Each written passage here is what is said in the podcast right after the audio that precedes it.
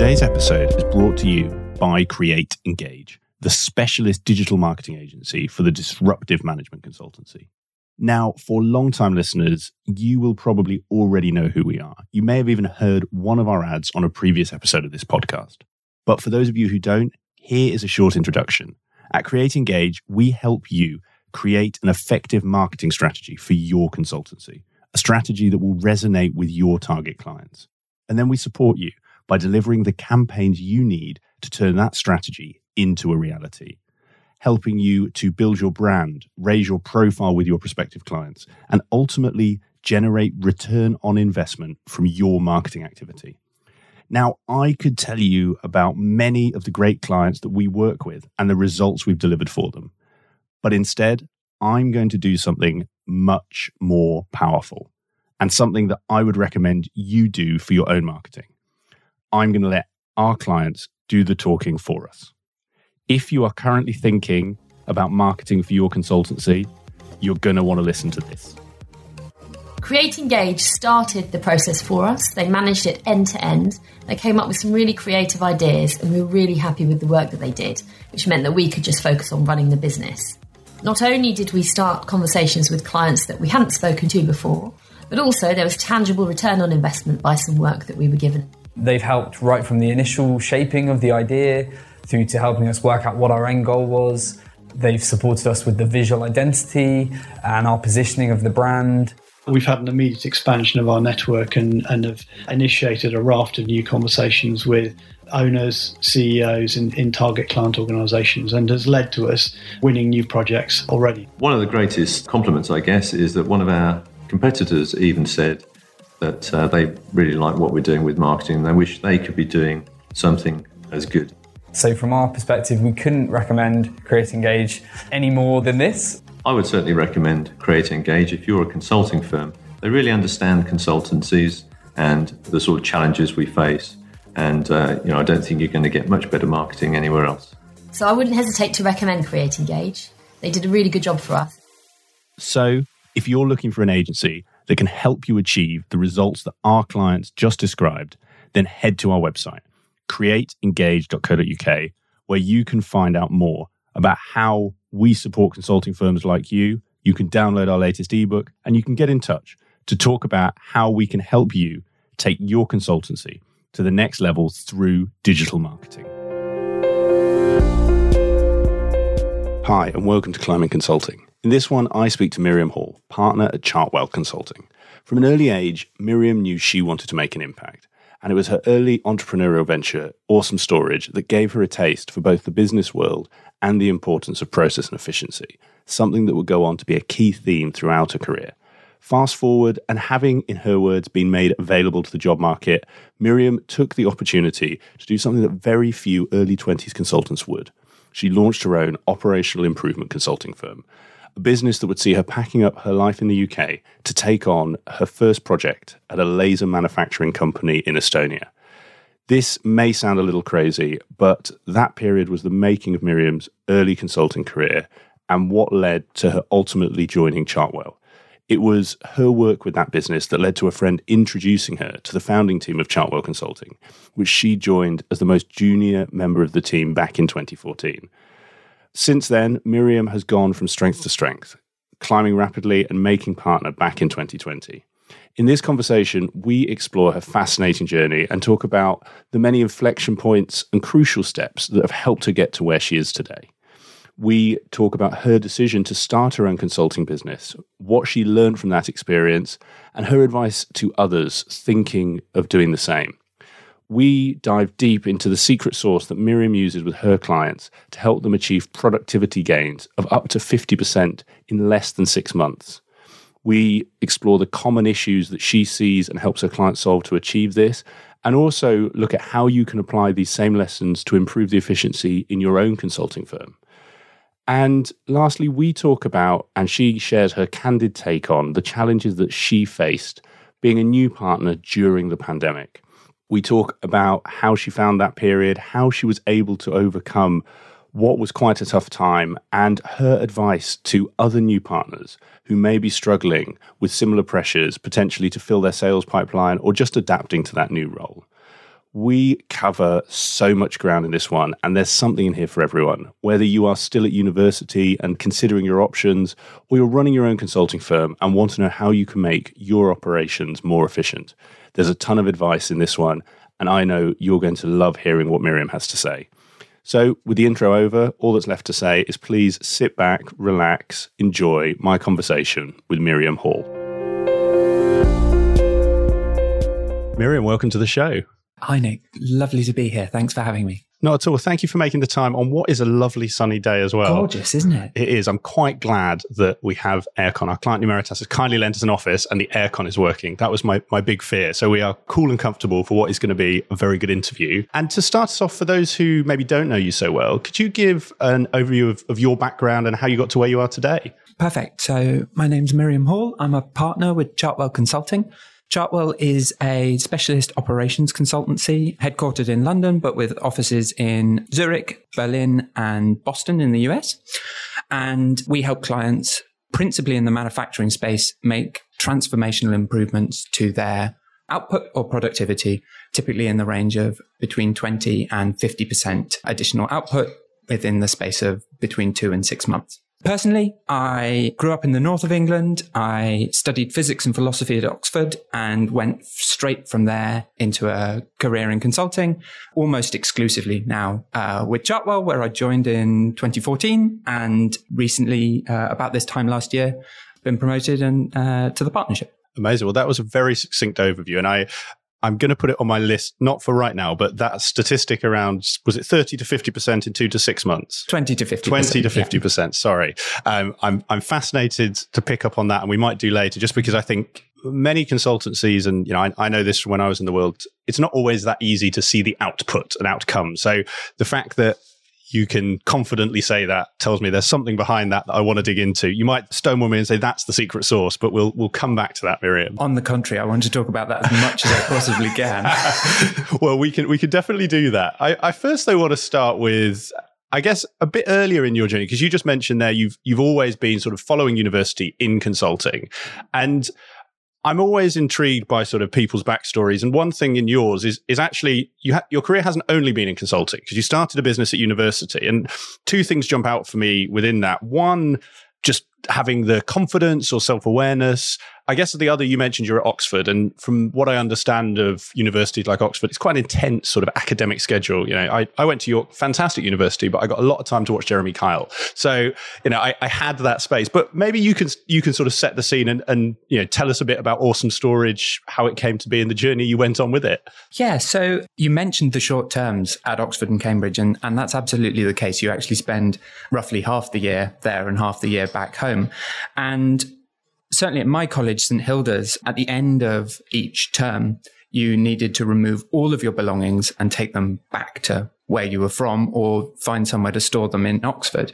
And so by the start of third year, I'd done that whole in and out process, I think six times. And it all happens in a single week, right? There's the final week of term or the first week of term and everyone's moving in or they're moving out. And I spotted a, an opportunity in that that meant that by offering a service where I'd take people's belongings basically from the college to Big Yellow Self Storage or somewhere like that, store them for the vacation and then bring them back again over a two week window, basically for the sake of hiring a van for two days at the end of term and two days at the beginning of term, I'd be able to help a lot of people with storing their belongings and by comparison to the people who are offering that commercially as kind of an overall service, undercut them quite a bit on uh, on price. So that was the concept, and I guess why did I think that I could do that? I guess no one had told me that I couldn't. and yeah, so in the UK, we've got some fantastic structures in place to help people who want to set up their own business in terms of you can get advice that's that's free to you in terms of making a business plan and and, and getting a, a mentor. So I, I did that over the gap between second year and third year. I, I, got that advice. I wrote a business plan. I had everything planned out and I did it for the Christmas holidays and the Easter holidays of that third year. After that, I decided to stop and focus on my studies. But uh, yeah, it was an incredible experience in terms of learning a lot about just what it takes to to run your own business. There's a lot to think about. I love it, and we will come on to how that's helped you with Chartwell today. In terms of you mentioned sort of no one had told you you couldn't do it. Is that just the sort of person you've always been? You know, were you the the kid selling sweets in the playground that you'd bought at the corner shop, or was that the kind of first entrepreneurial venture for you? It wasn't exactly the first. I had had a harebrained idea while I was at school that instead of it taking several weeks for someone to have their house redecorated, if we got half the school to go in, blitz the place, and then do the whole thing in a weekend, we'd be using up the free time of you know the students that wanted a Saturday and a Sunday job, and we'd also be able to offer a, a, kind of advanced service. I've got the whole business plan. I think I've still got that written somewhere. I think it was the One Weekend Decoration Corporation, something like that. But uh, that never went beyond the piece of paper. I, I, if this was a different podcast, I'd dive right in because I think that's a brilliant idea. Anyone with kids listening or any any younger listeners, I think sort of like changing. Is it changing rooms? The show used exactly. to be. Yeah, just like changing rooms. Well, I think we're going to talk about your experience of lockdown later, but over lockdown, we had our house painted. And I loved the painter, a chap called Jamie. He was amazing, but it took about four weeks. And yeah, after having not a family member in the house for four weeks, I'm, like, I'm done with this. So I could see his 50 kids paint the whole thing, leave. Let's talk about that afterwards. I'm not going to derail. You'll, you'll realize I go off on a few tangents. But I, what led you, you know, moving towards that consulting sort of career and, and the journey you've had? Like you did very well in the sciences. Like there's a sort of natural path to go somewhere like Oxford, go on and follow academia. And I'm sure that was a route open to you. How did you decide to go into a business career? Because I say that feels like quite an important juncture in your journey, but for anyone listening as well, like, that's quite a big decision. What was it about following business that for you was, I guess, the area you wanted to focus on and almost close the door on, I assume, what could have been that academic career? Yeah. So actually, academia was never really the plan. I had the ambition to to go get a good degree, but at that point I wanted to have quite a tangible and direct impact on on the world around me, and I think the impact that um, that scientists and I, I, was a physicist, so physicists in particular have it, it is immense, but it's less direct than the kind of immediate answer that I wanted to give to some of the burning questions. Specializing in particle physics, uh, as as I did in my fourth year, it'll be a little while before the knowledge that we're currently acquiring about the tiniest components of matter will actually become really relevant for new technology that's you can't do the 20 to 50% in in the 6 months with particle physics i imagine. I don't think so no. So that was the main thing. It was it was always that i wanted to have that really tangible and immediate impact and i and i felt like business generally not consulting specifically but business generally would, would be the best way to affect that I guess what took me to consulting within the wider world of, you know, commerce in general was I felt like it would offer me an accelerated path for whatever it was that I decided that I actually wanted to focus on and, and, do, having had that kind of intense crucible of experience in management and in different businesses would really help me accelerate and get to a point where I'd be able to have the maximum impact in, in the shortest possible time. And was that something that I guess came to you as you did the degree, or had you got that perspective starting it? The obvious question comes what led you to do science as opposed to what you might call a more typical routine of a business and economics, you know, PPE degree at somewhere like Oxford? Yeah. So as soon as I found out that it was possible to do a degree in physics and philosophy, there was actually no hope for me to do anything else whatsoever. I loved both of those subjects at, at school. The idea of really finding out at a fundamental level what's going on in the world. And I think both physics and philosophy do that at, at slightly different levels and asking the same sorts of questions in slightly different ways yeah, as soon as I found out that that was possible, that that that was always going to be the course that I was going to do. I didn't have a, a clear plan as to what I was going to do after that. I just knew that a great degree like that would be very attractive to a number of different fields, and I didn't need to make that decision at that time. That that would be a good decision, whatever I then decided to do.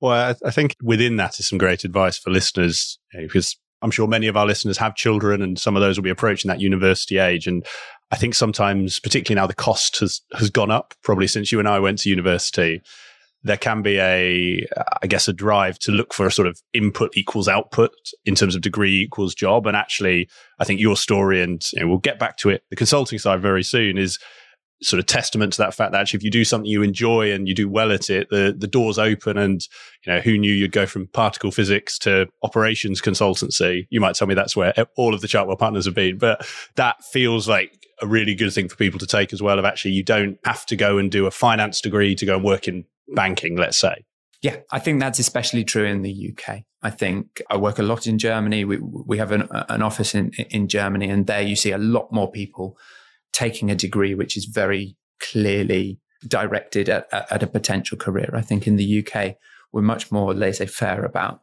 provided you've got a good degree and you've demonstrated that you've got that academic rigor and that you can do it, necessarily the connection between what you're going on to do and, and what you studied isn't so far. Yeah, and I think really good point. And that the point of other countries brings me on to actually another part of your journey, and I guess the earlier part of your journey, but we're starting to go into consulting here, Miriam, which is it just jumped out when we were talking ahead of this interview. You know, that, that entrepreneurial side you mentioned, you decided to go off to Estonia and start your own consulting business. That led to me a whole load of questions. I, I'm not going to throw them all at you, but can you maybe set the scene for our listeners on where that came from and what led you out to do that?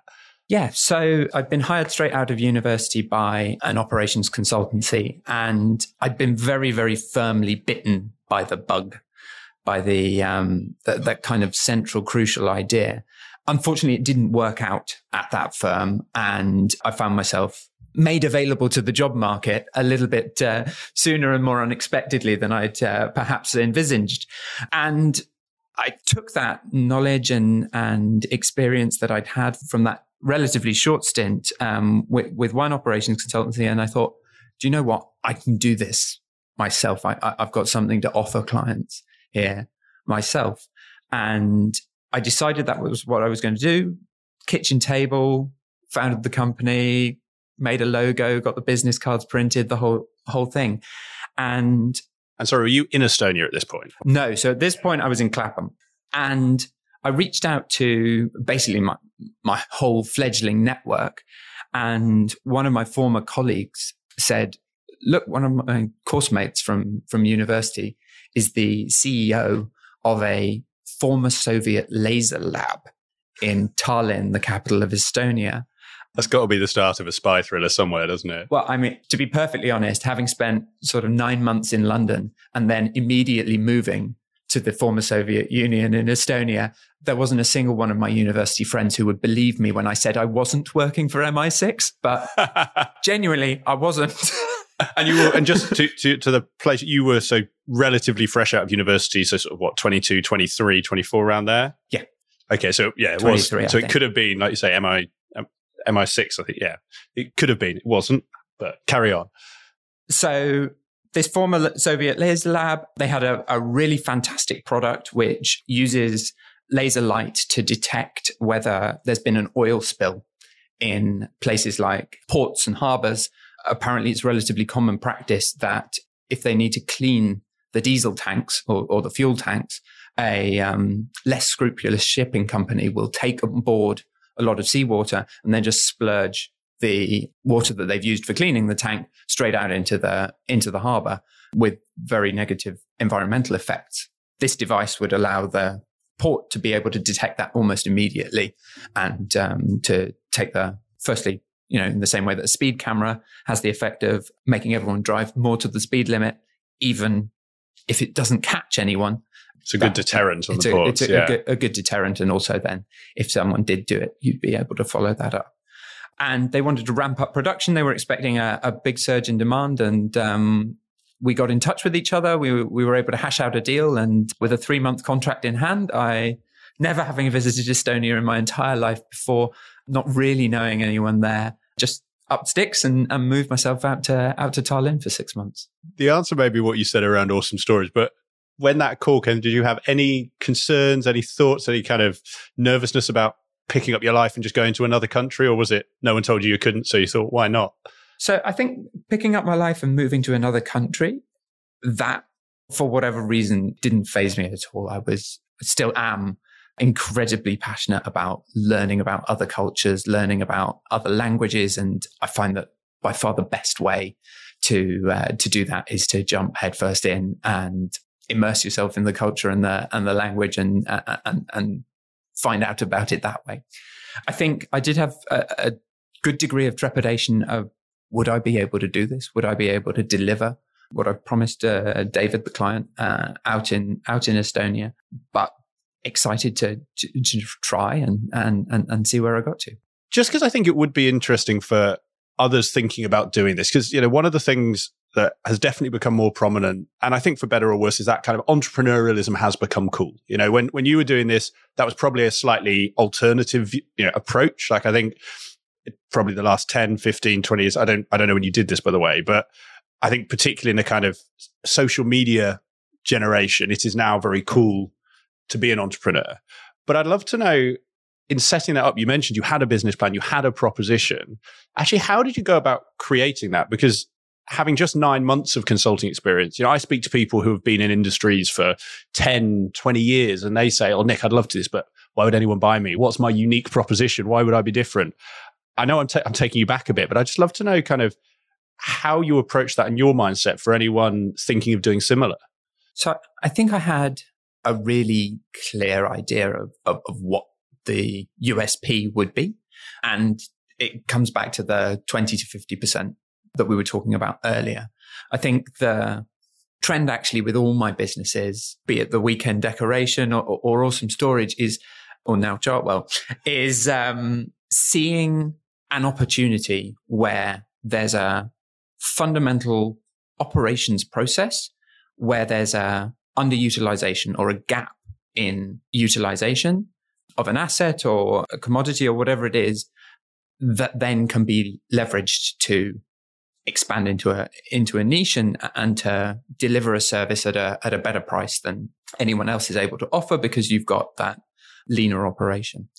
And I think even with a relatively small amount of consulting experience, I, I deeply understood what were the things I would need to be looking for to find those kinds of opportunity, not to get the two to 3% optimization, but to get the 20, 30% step change because you just, you've changed the game. And having that as a, a really clear, unique selling point and, you know, as someone at that level of experience, a, a clear idea of what price point I wanted to be offering that service at. I think that gave me the confidence that this was something that the value that I could offer would so far outweigh the cost of my services that that gave me confidence that there must be a market. And uh, and there was, so that was good. You're proof right. And this might just not have been something that crossed your mind, but that inherent confidence you talk about, you know, it's clear, like you say, I have the proposition and a bit like you mentioned with awesome storage earlier, almost if it's the same proposition, but 50% cheaper, let's say, it's, it's a no brainer. Was there ever a, that sort of imposter syndrome concern you had? Because, you know, I, yeah, I'm sure I've felt it before others. I know, you know, been doing things for 10 years, 20 years, feel it.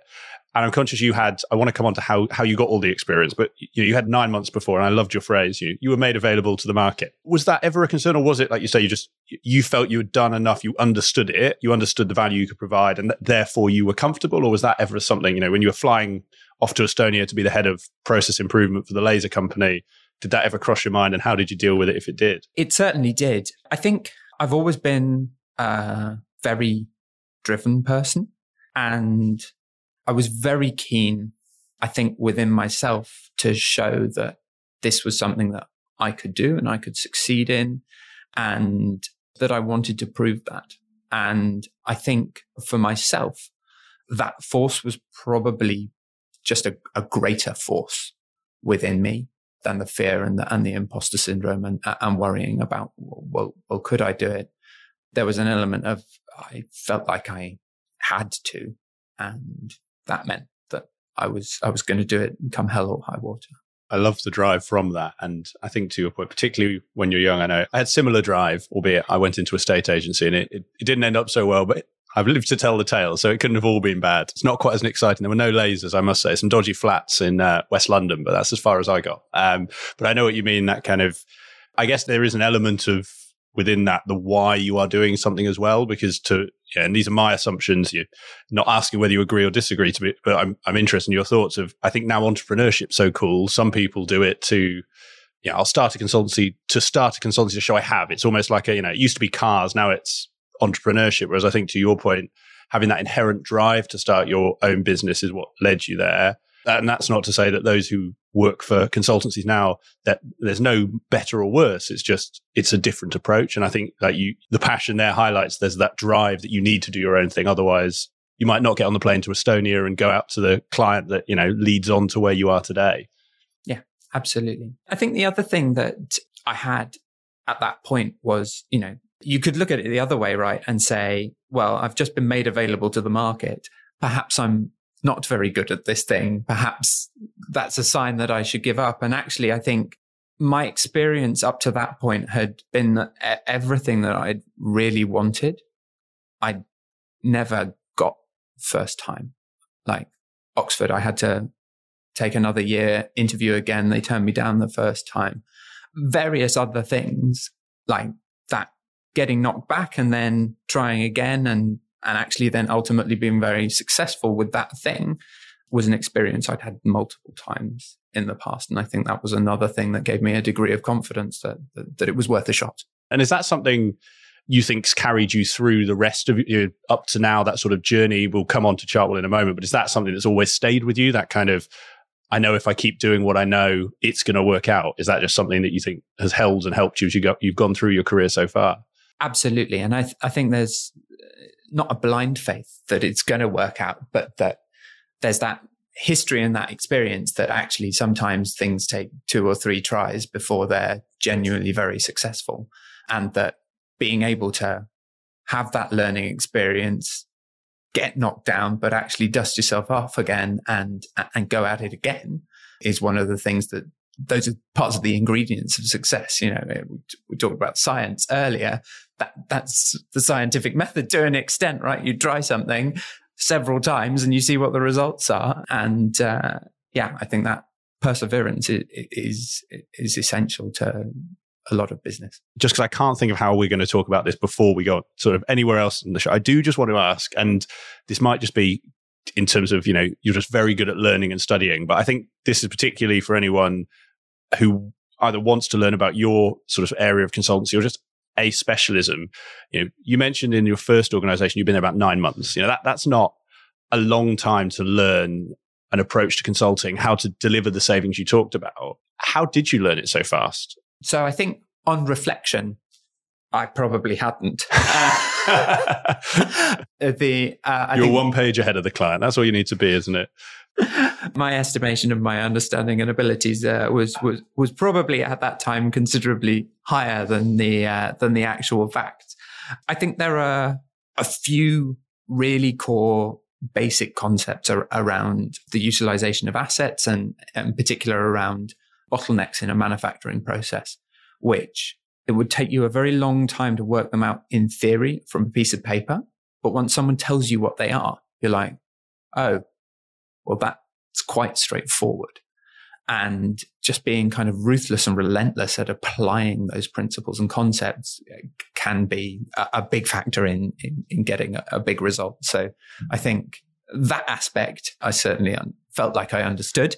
And I think looking back, that bit I did understand. There's a lot, lot more, which I think I've benefited a great deal from being within Chartwell and, and having the experience of the, the founding partners around me to, to share that and help me learn that and, uh, and grow that. Just because you've talked about it there, Miriam, and I said we would come to it. So I did a little bit of operations consulting back when I was in consulting and you teed it up there with their sort of some secret sauce, you know, some things that once you know, they sort of, they unlock, you know, those efficiencies in assets and production. And I'm sure it's not purely things that can be applied to manufacturing. I'm sure it can be applied to others. So I, I'd love to know what they are. You know, what, what are those, you know, when you go into an organization or a manufacturing um, plant, what are those things where you're like, change these, that'll be a 50% in six months. You know, what, what are those core elements that time and time again you find solving unlocks that efficiency?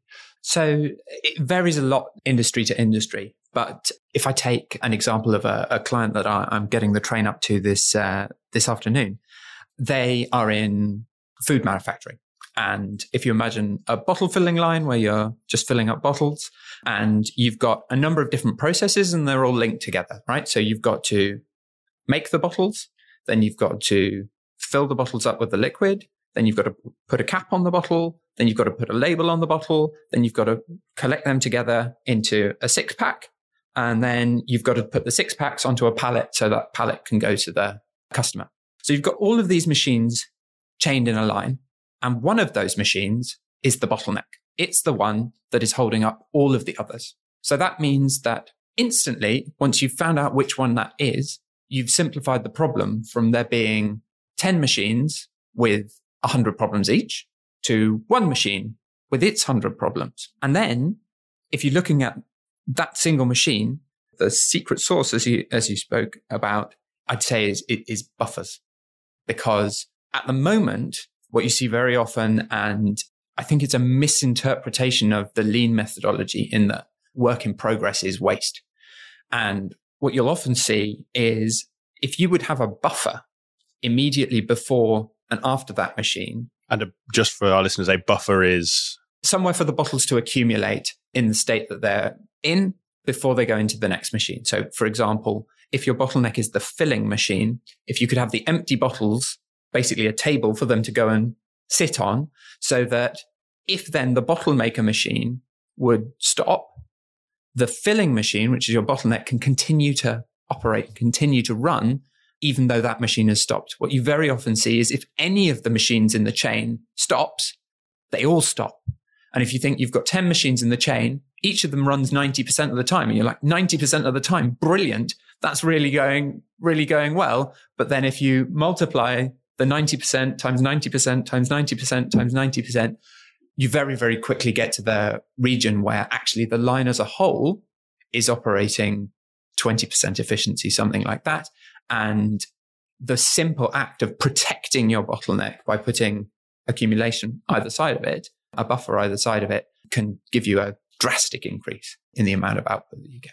So that's why, because that sounds quite counterintuitive. And I, I, having done a little bit of lean sort of consulting and training in, in my journey, I think, like you said, the kind of lean, yeah, as it, in a purest sense, is no work in progress, keep things going, batching is bad. In my head, that says you're going to have hundreds of bottles one side, and at some point you'll have hundreds of bottles the other.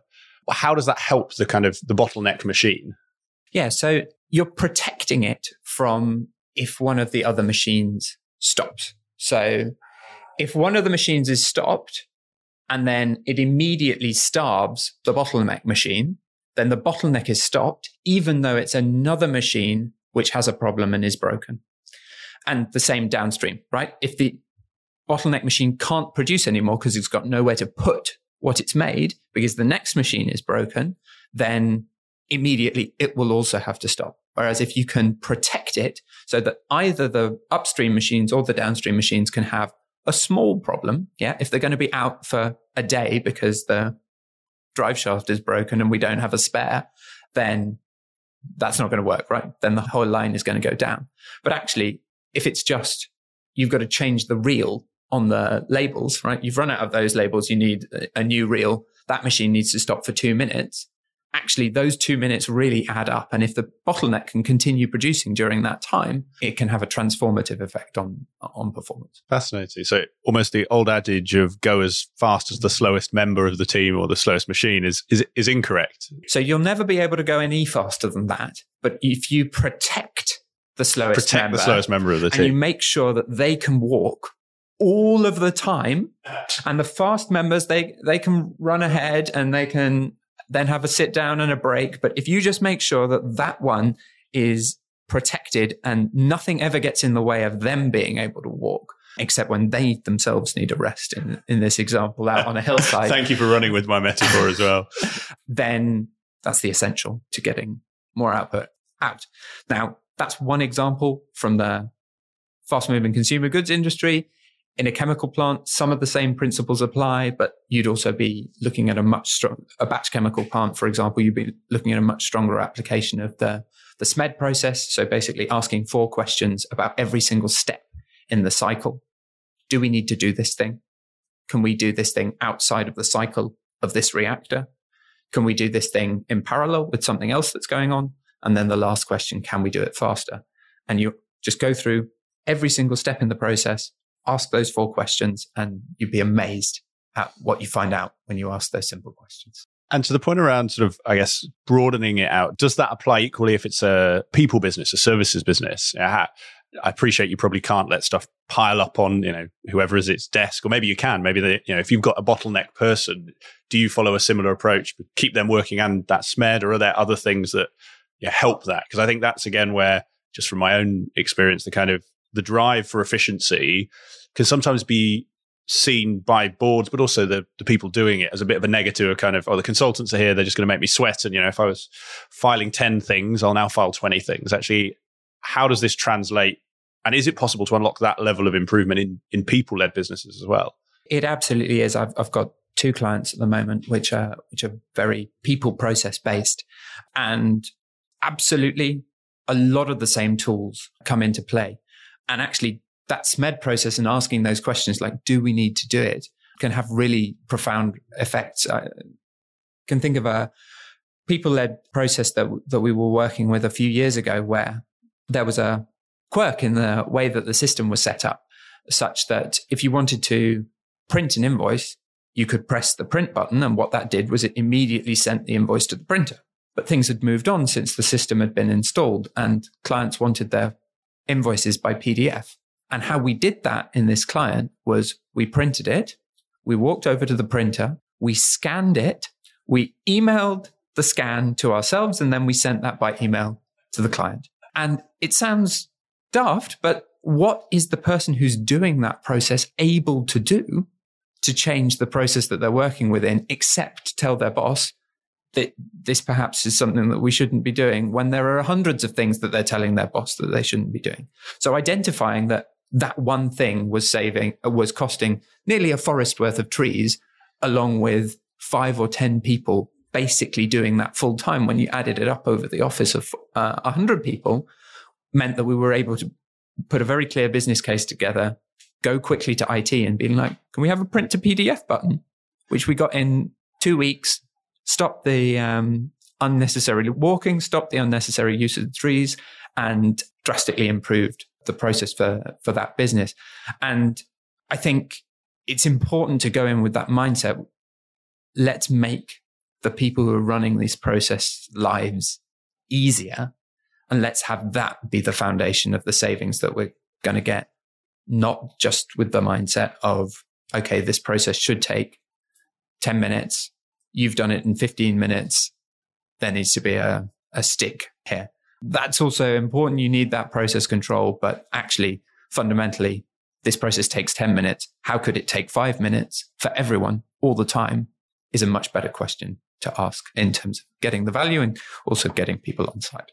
I think a great example, and, and I think to your point as well, so often we blame people, you know, the invoice processor, they're slow because they take 15 minutes. And actually, like you've said, actually, in that example, a simple process fix instantly improves their productivity. I imagine also their their happiness if they're not having to. I mean, I probably they now need to go and exercise differently because I imagine you do a few steps going up and down to the printer. But I think there's also something in that, and and you can tell me better, but examples like that, you know, when someone's listening to this will, will feel obvious because, you know, the kind of, oh yeah, we wouldn't do that. But I, I imagine there's so many of those in the virtual world today where, yes, it's not, you know, as, as obvious as I print and scan, but actually how much move from this spreadsheet to that spreadsheet, send this to this person, actually looking at that process as a whole, you probably can find some of those, but they're just not as obvious. I suspect that happens as well.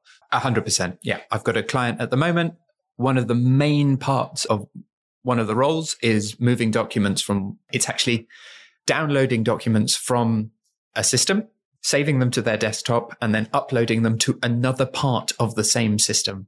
And if you can find ways to maybe make those two bits of the system talk to each other, then that's very valuable. But you've got to understand because there are hundreds of things like that. It's just the case that this one is worth 15, 20 times more than the next one. And being able to communicate that and the urgency is where a lot of the real value comes from. You, have hit on a really poignant point because that links back, you know, when you talked about the machine example, that one, you know, the bottling plant machine is the problem. You hone in on that. And I know it was a was an example, but that's quite easy inverted commas to see because there's 10 machines. One's obviously slow. So we, we dive into that. And this might be the secret sauce. So to your point, how do you hone in on what is that bottling machine? Or is that yeah, because that feels like to what you pointed out, you could fix hundreds of these things, but if they're not the right thing, you're not going to fix anything. How do you hone in in a services business on, on what that is?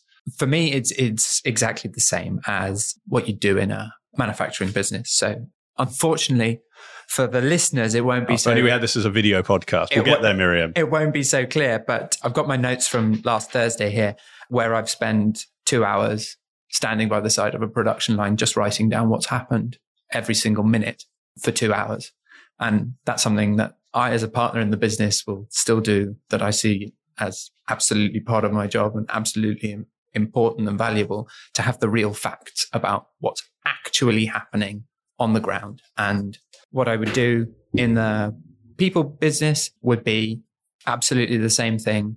Sit down and spend two, three hours with someone as they do their day, as they do the process and go about their normal business and just understand what's going on and ask those key questions.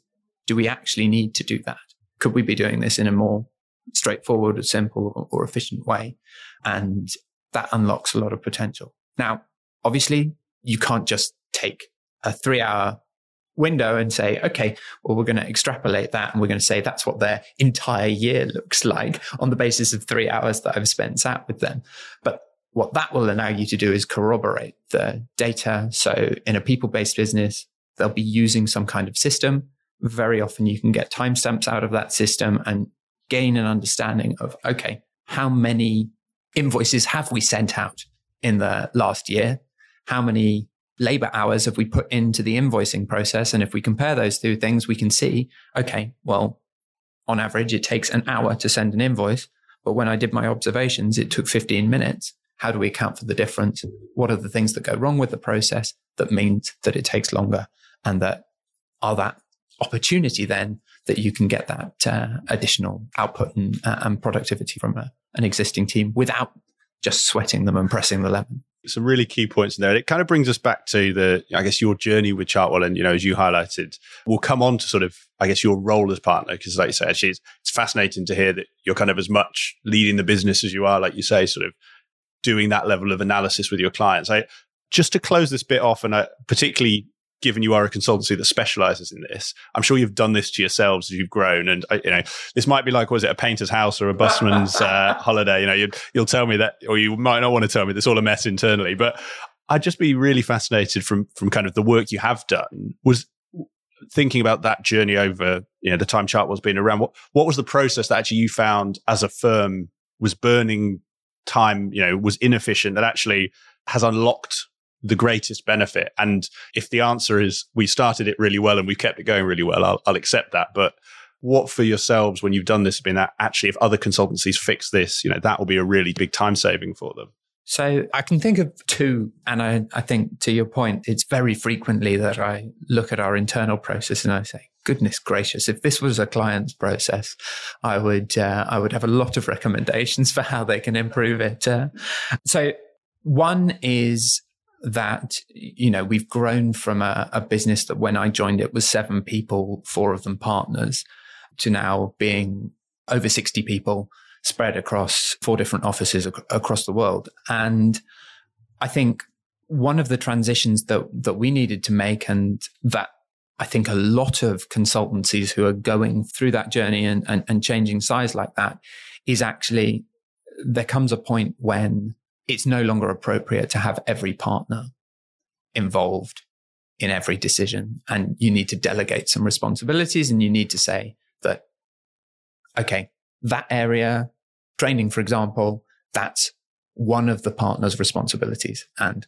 whatever happens, they are enabled to make the decisions in that space and the rest of the partners are going to trust them to make the right decisions and not interfere if they've made a decision which perhaps they would have made it differently because you need that independence and, and to delink those things. So I think that was a real driver for our productivity and, and ability to get stuff done internally.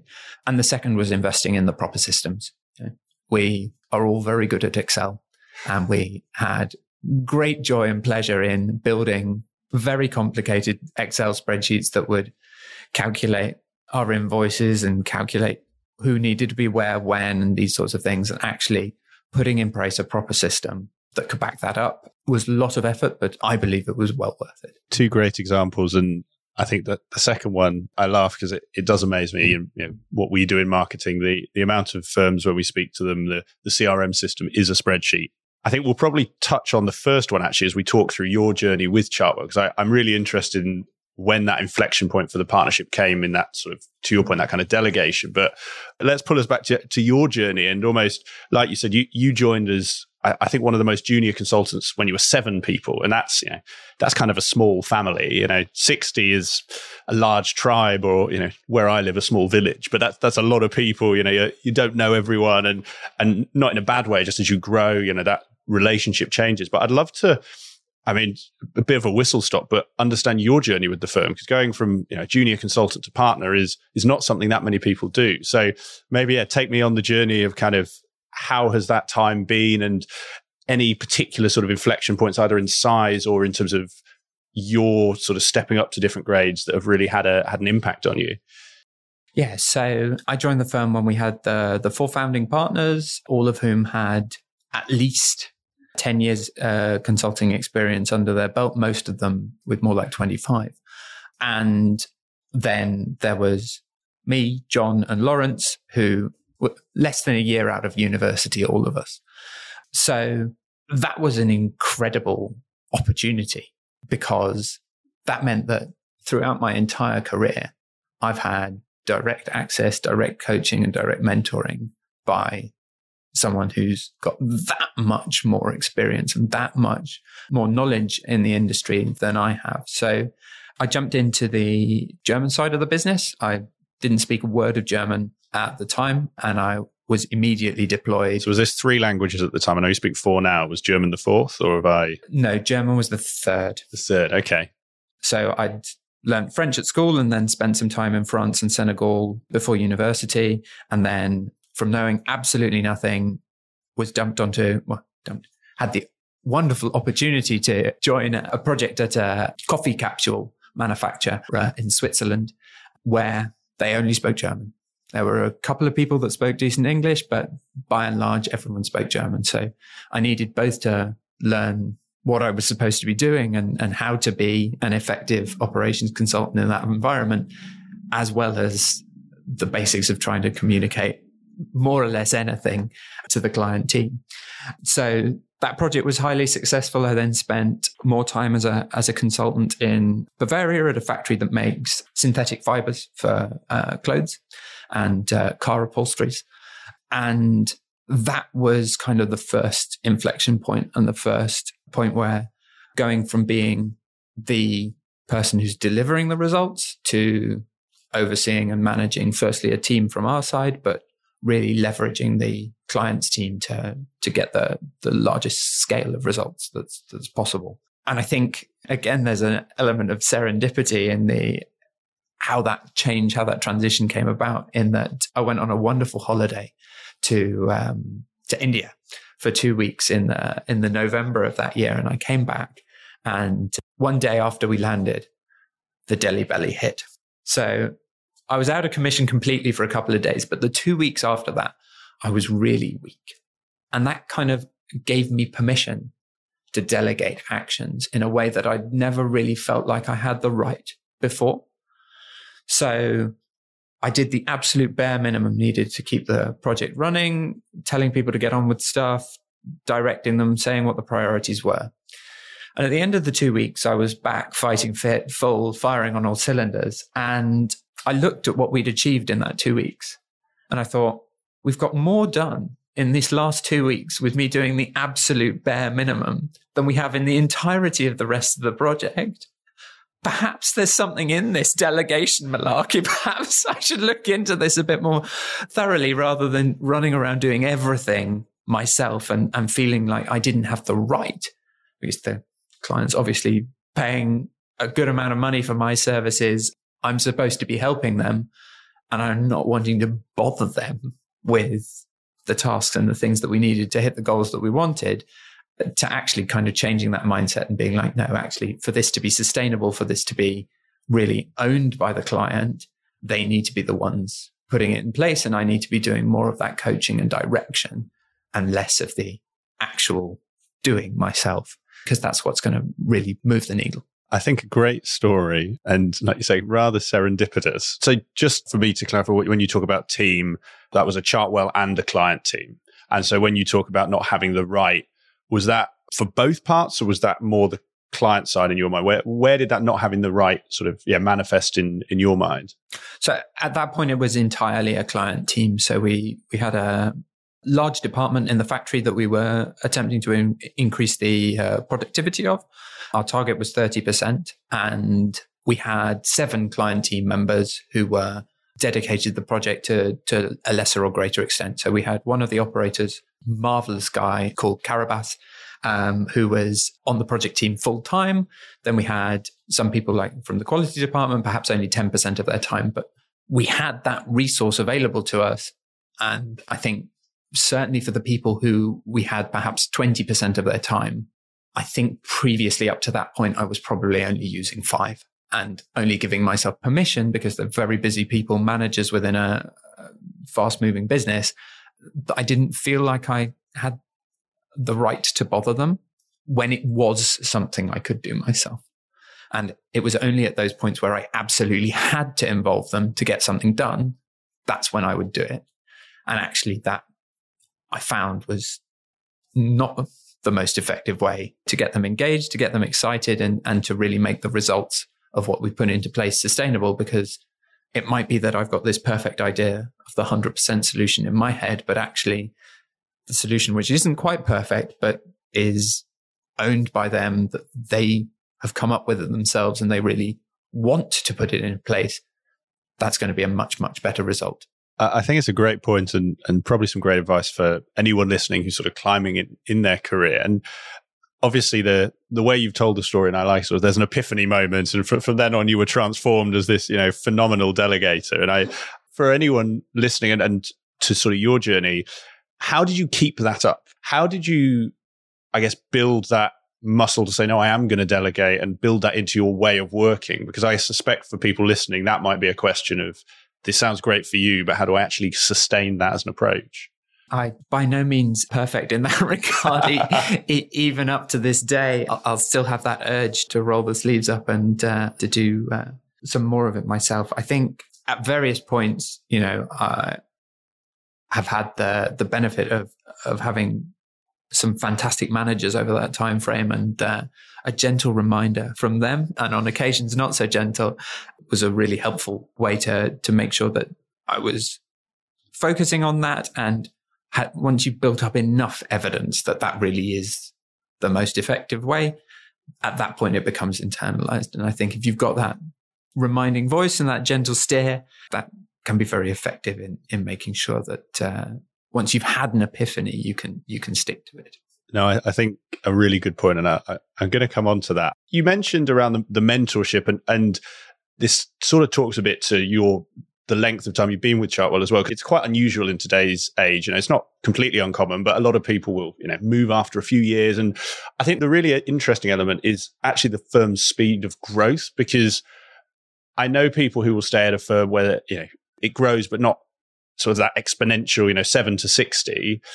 And I'd just be really interested in, in almost how you navigated that or how you'd recommend others do. Because like you say, when there's three of you and four partners, you know, you're in effect, you've got four mentors between three of you. So what's that? A sort of one and a bit of a mentor each, give or take. Your maths is probably better than mine being a physicist.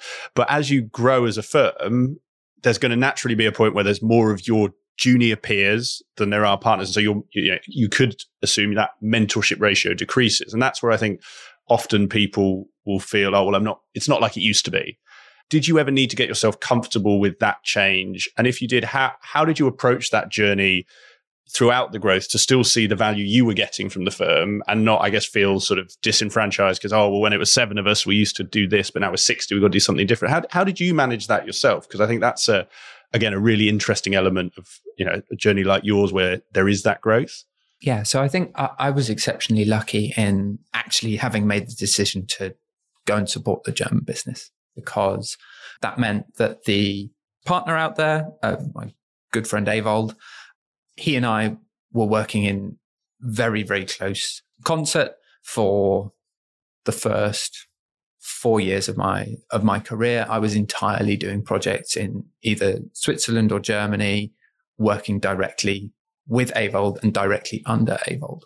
So because we had a fantastic working relationship and because that was always direct, there was never any question during that period that the new people coming into the business were anything other than people for me to help guide and coach and, and to help learn.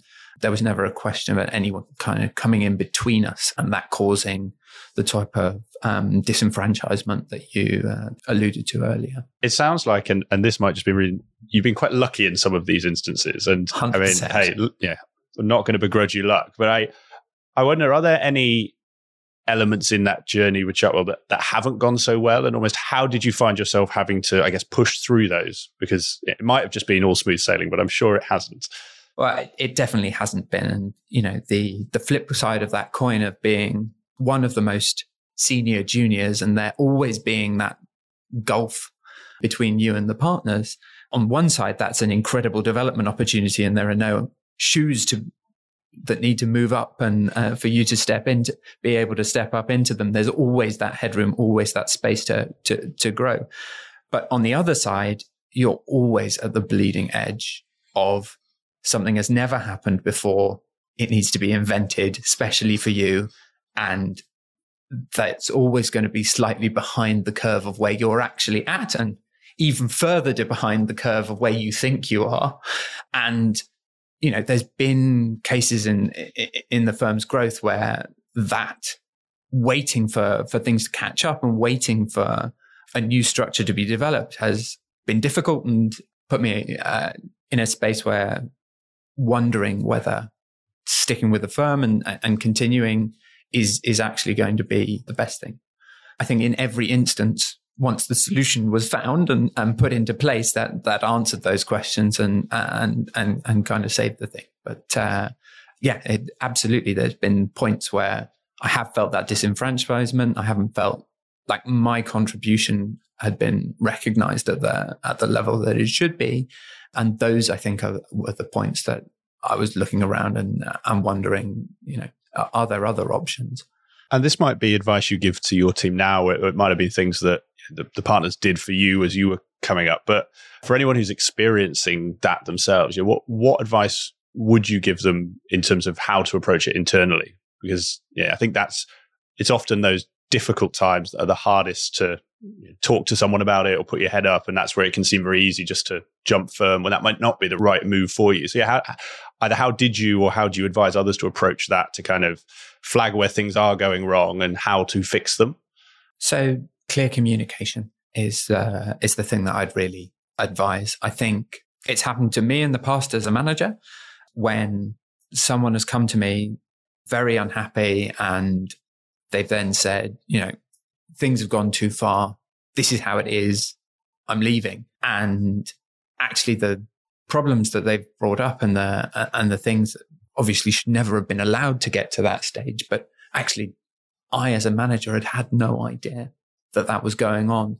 And I'd have been, I was mortified to hear how upset they'd been and, and, and the difficulties they'd been having. But if I'd known about them, I could have done something about them. And perhaps I should have been more prescient and more empathetic and been able to work out for myself that the, that something was awry. But I think if, if you can, and you've got someone that you've got that relationship with where you feel like you can go to them and you can say, look, this is the situation. There's this thing where I'm not happy and these are the reasons that I'm not happy. Then you've at least given the firm and the, the, the people you're working with the opportunity to, to, to try and fix it. In some instances, that's just not going to be possible.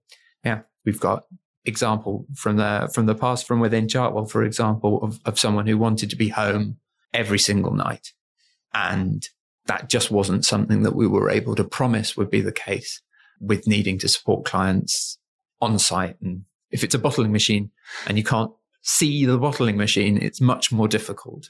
Uh, not impossible, but it's much more difficult to, uh, to to generate the change and generate the improvement.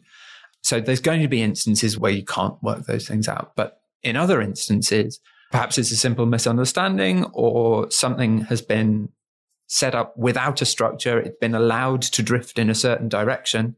It turns out that that direction is very negatively influencing one of the team, but you've got no idea. And you also think that perhaps they're empowered to change it. So the fact that it hasn't changed is an indication to you, well, okay, it must be fine because otherwise so and so would have said something. I think if, if you can make that clear communication, that's going to be the best route. I think a great point, Miriam. And, and like you say, I think it's, we all do it. It's easy to think that others are being malicious to us for whatever reason. I can't remember. I think it's a Tim Ferriss quote, but it was, uh, don't blame on you know, malice what can be attributed to busyness. And I think you know, that sticks with me all the time because we all do it, you know, down to, oh, so and so hasn't replied to my email. You know, are they ghosting me or have I done something? But I think, like you say, in a sort of manager, you know, team member context, particularly when you're a smaller consultancy, sort of boutique consultancy, everyone's there to help each other. And something else I want to turn to, and I, I think we've sort of talked about your career journey as a, as a whole, and there's, there's an inflection point, and I'll kind of let you take this as you see fit. But I always think that that step to partner is an interesting step, if you like. And I think one of the biggest shifts is around you go from you call it a sort of delivery person, you're an expert, you're doing to actually you're you're running the business, and part of that means you're selling work, you're winning work. And I'd be really interested. I know you talked about kind of there was a time in the pandemic where this sort of all was brought home to you quite a lot, and I just love to understand.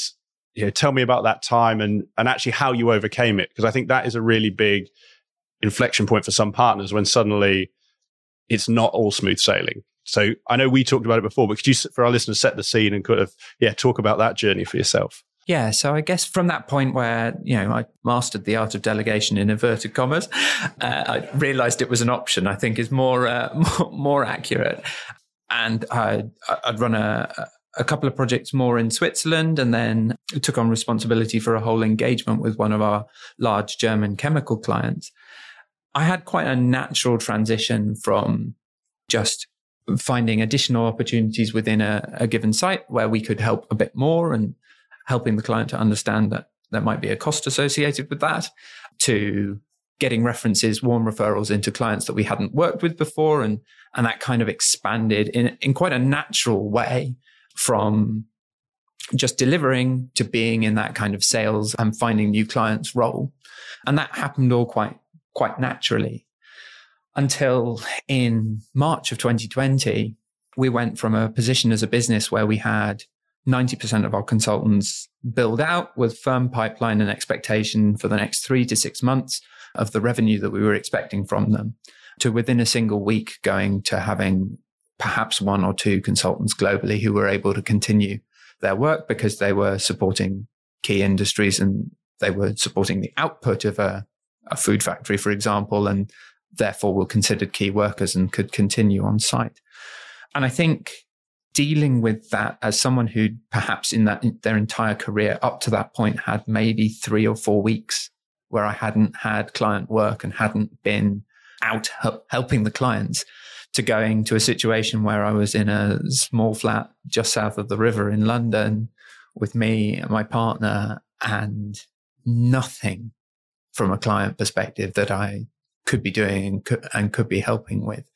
And that I think is something that is going to happen in a less extreme way, probably. But, um, you know, th- those leaner periods are, are going to happen to anyone in the consulting business and, unless they're very, very lucky at some point in their careers. And I think being able to refocus, come back to your USP and, uh, and what exactly it is that you want to help clients with understanding, well, okay, at this time, in this moment, who will be needing that kind of service and reaching out to them and retaining the faith, you know, that you've done that great work in the past. You've got those relationships with people. They might not even need you right now, or in this instance, actually be able to use your services right now.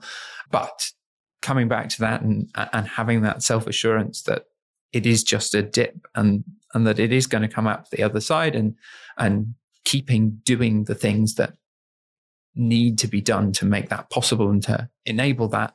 I don't think it's easy. I think from a mental health perspective, it's a tricky one, but switching to, you know, perhaps a more activity based way of evaluating your performance and saying, right, if I have done these things, then that's still a good day.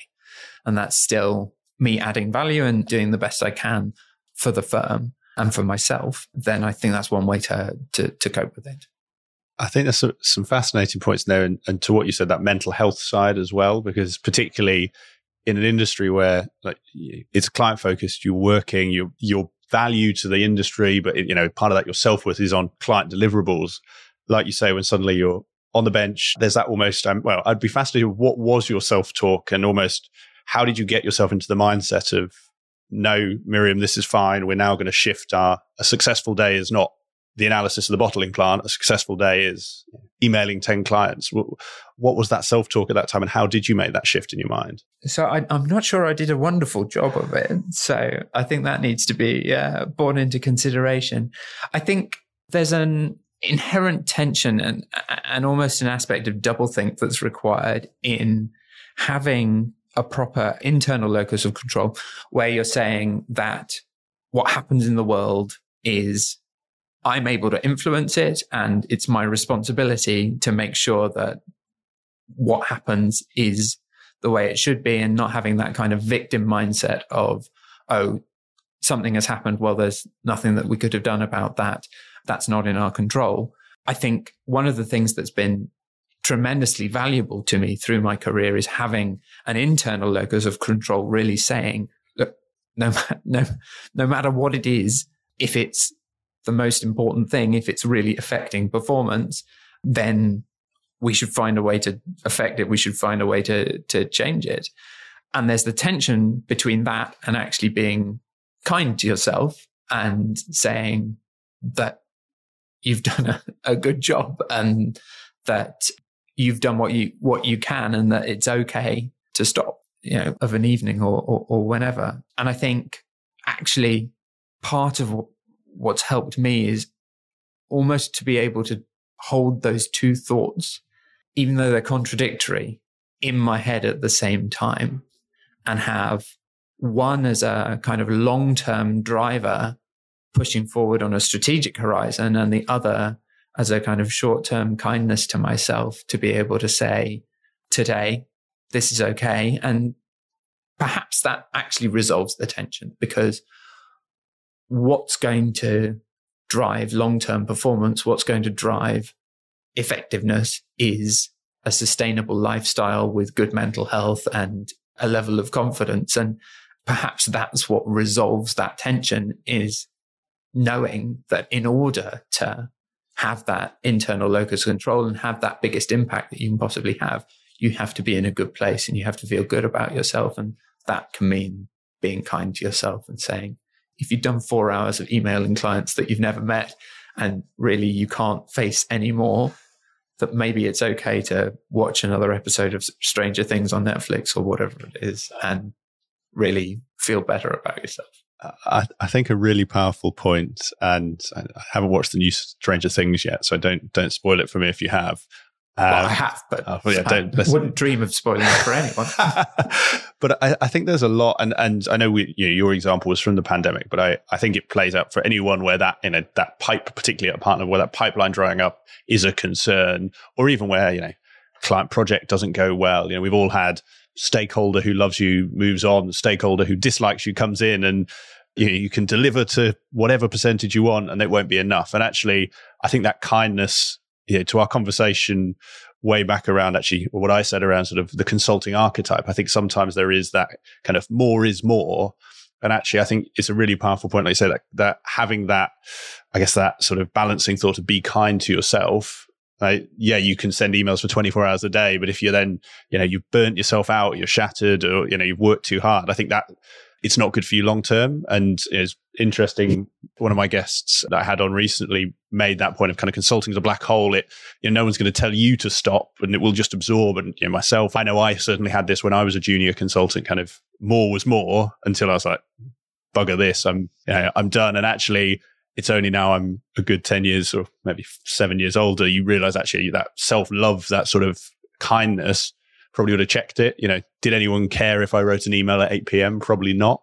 And I think for, you know, hearing someone like yourself sort of at that partner level is really powerful because if you've done enough of the right things, stuff will work out. And yeah, sometimes you do just need to put the laptop down. So I think it's a really good, really good point. Is there anything else you found?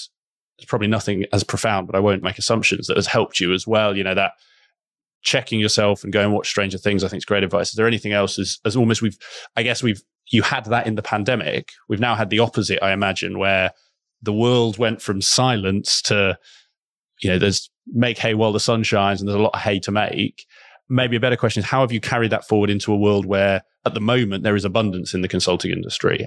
How have you fought the urge to say, oh, we'll sell that project and I'll just work Saturday, Sundays and you know, through the evening? How, how have you balanced that in the good time as well as the, the less good time? I'm not entirely sure I've managed that at all, to be honest.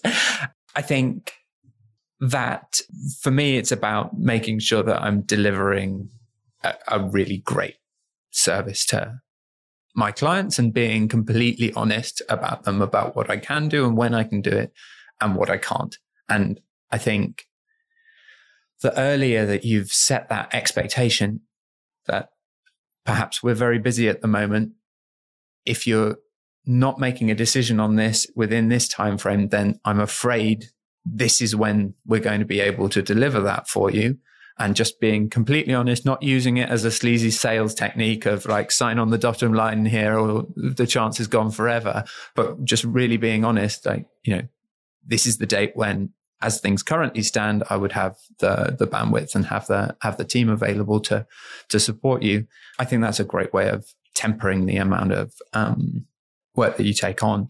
I think the other thing that we can do as a as a partnership is share some of the load. So when one of us is having a particularly purple patch and uh, and there's lots of clients wanting um, wanting their help, then we can muck in and spread some of that load, and that's something that I've done for other partners in the in the recent past, and equally, I've had other partners come in and deliver a piece of work to a high standard with someone that you know I've got an incredibly strong client relationship with, and just knowing and having that confidence that they're going to do a great job and that I can trust them to manage that relationship, keep that sweet, and and that I can come back to it when I've got a bit more bandwidth because they've done a good job. So that's important too great points. I think talk a lot to to the delegation and communications themes that have come out of this. Um, India is on the list, so I, I, feel like I might need to go to get a story as good as as the delegation story you had. But maybe the message is better than the uh, what caused it. Well, Miriam, as is always the case, um, there's probably lots more places we could go, but I'm mindful of time. You mentioned you've got to get on the train shortly to go to your next client. So I'm going to bring us to our final question. So these are questions that I ask all of my guests, and I love to get the similarities and differences in answers. So the first one is books, or I should broaden that out as well, you know, given where we are in today's world, could be podcast, could be YouTube. But what is the book or books you've found yourself giving or reading most and, and why? So I've got kind of three books that I'm going to please book uh, should be books plural. Have as many as you want for different contexts and for for different reasons. So the first is really coming back to the idea of finding the bottleneck and the power of that idea and how that can unlock incredible potential in in businesses. So it's a book called The Goal by Eli Goldratt. It was written quite a long time ago, and some of that shows, uh, particularly in the social aspects of the book. It's written as a novel, as a kind of manufacturing shop floor thriller. Um, and uh, and there's bits of it that are, uh, are exceptionally cheesy, but I think it does a really great job of communicating why some of the very natural ways of thinking about a manufacturing operation can be deeply flawed and deeply harmful for the performance of that operation and, and the, the well-being of the people who are driving that operation. So that's um, particularly for people who've never worked in manufacturing, but uh, have got a bit of an interest. That's that's very often one that I recommend, and it's one that we make uh, all of our new graduates starting uh, with us um, have a read. The second is uh, a book called Factfulness, which is by a Danish doctor whose name I won't even try to pronounce. So, and that speaks to a number of different points, not around business, but around the world that we live in and how, how it's changed and actually how much progress has been made in the last period of time in terms of improving people's standards of living and improving their, the conditions of their lives. And one of the things I, I love about the book is that it's really concentrated around a number of different chapters, each of which is concentrating on a kind of natural human instinct or bias, which prevents us from seeing the world as it really is and understanding the facts of what's actually going on. And the reason I love it as a book to recommend to people is firstly, those kind of social issues and development is something that I'm deeply passionate about. But actually, the mindsets and the natural biases that about facts and, and how to counter them that uh, the author is describing uh, during the course of the book are the fundamental same mindsets and attitudes that we're very often helping to change and helping to improve with our clients that unlock the potential that we find. So that's another favorite book of mine. And the last one is uh, A Closed and Common Orbit by Becky Chambers, which is science fiction. And I'm a massive sci fi fan. And this is a book which I think gives an incredibly human story, which I feel very connected to in uh, a completely fantastical uh, setting. And uh, yeah, so completely unrelated to business, but I'd feel remiss if I didn't recommend that book too.